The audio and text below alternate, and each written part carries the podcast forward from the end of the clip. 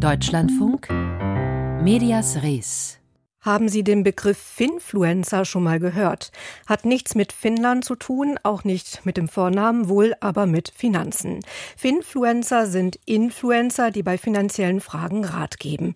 So zumindest das Versprechen. Das lohnt sich natürlich auch wirtschaftlich für sie. Und wie überall gibt es auch in diesem Segment einige schwarze Schafe, die ihre Expertise dazu nutzen, um nicht nur wirtschaftlich, sondern auch politisch an Einfluss zu gewinnen. Mein Kollege Nils Schniederjan ist jetzt bei mir im Studio.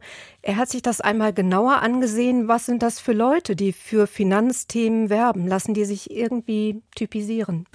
Oft sind es Influencer, die auch schon vorher Geld mit Werbepartnerschaften verdient haben und die dann eben mutmaßlich verstanden haben, dass in der Finanzwelt das Geld einfach besonders locker sitzt und dort dann auch für Influencer am meisten zu holen ist. Bei fast allen spielt dann eine sehr große Rolle beim Zuschauer die Angst zu erzeugen, etwas zu verpassen. Auf Englisch nennt man das dann auch Fear of Missing Out oder FOMO.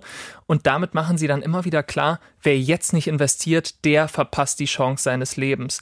Gerade im Bereich der Kryptowährung gehört das fast zu jedem Kanal und es liegt da so ein bisschen am Geschäftsmodell. Die meisten arbeiten nämlich mit Affiliate-Links zu Kryptobörsen, von denen sie dann einen Anteil bei jedem Kauf oder Verkauf bekommen, wenn sich jemand über ihren Link anmeldet. Ob die Menschen dann Gewinne oder Verluste machen, das spielt für sie nicht so eine große Rolle. Wichtig ist aber, dass sie überhaupt kaufen oder verkaufen, denn dann wird jeweils eine Gebühr fällig und von der geht ein Anteil irgendwo zwischen 10 und 50 Prozent an die Influencer. Ja, es klingt jetzt sehr danach, als ob es den Finfluencern nur darum geht, viel Geld zu machen. Sollte man denen also grundsätzlich nicht vertrauen?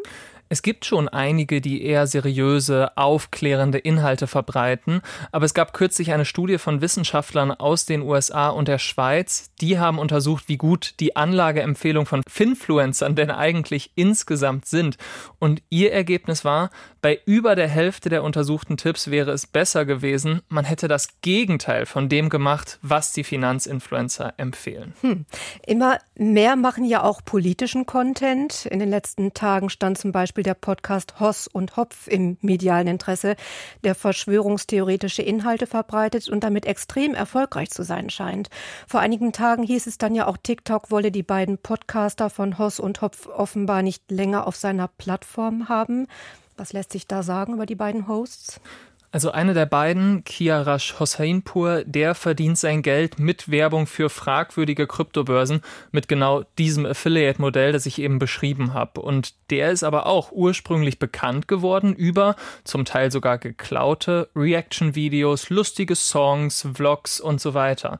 Und dann ist er ganz plötzlich aufgetreten mit der Geschichte, er sei mit 18 Jahren schon Kryptomillionär geworden. Dann hat er all seine vorherigen Videos gelöscht und hat begonnen, Videos zum Thema Krypto zu machen machen.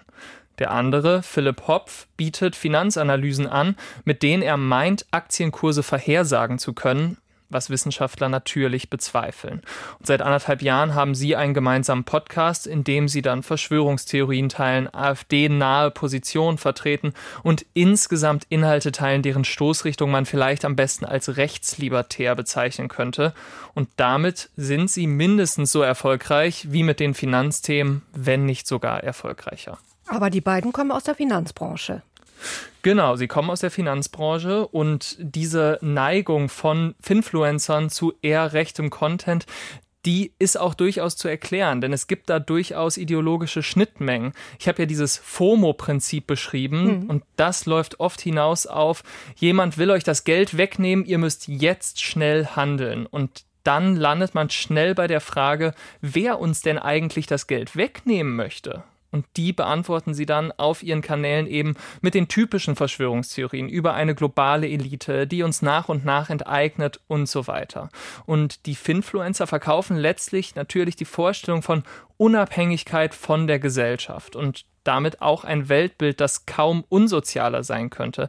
Das macht es dann sowohl für libertäre als auch für rechte Positionen sehr anschlussfähig. Man muss natürlich trotzdem sagen, das ist nicht bei allen Finfluencern so. Vor allem unter den wenigen Frauen-Finfluencern gibt es mehrere sehr liberale, sehr linksliberale Figuren.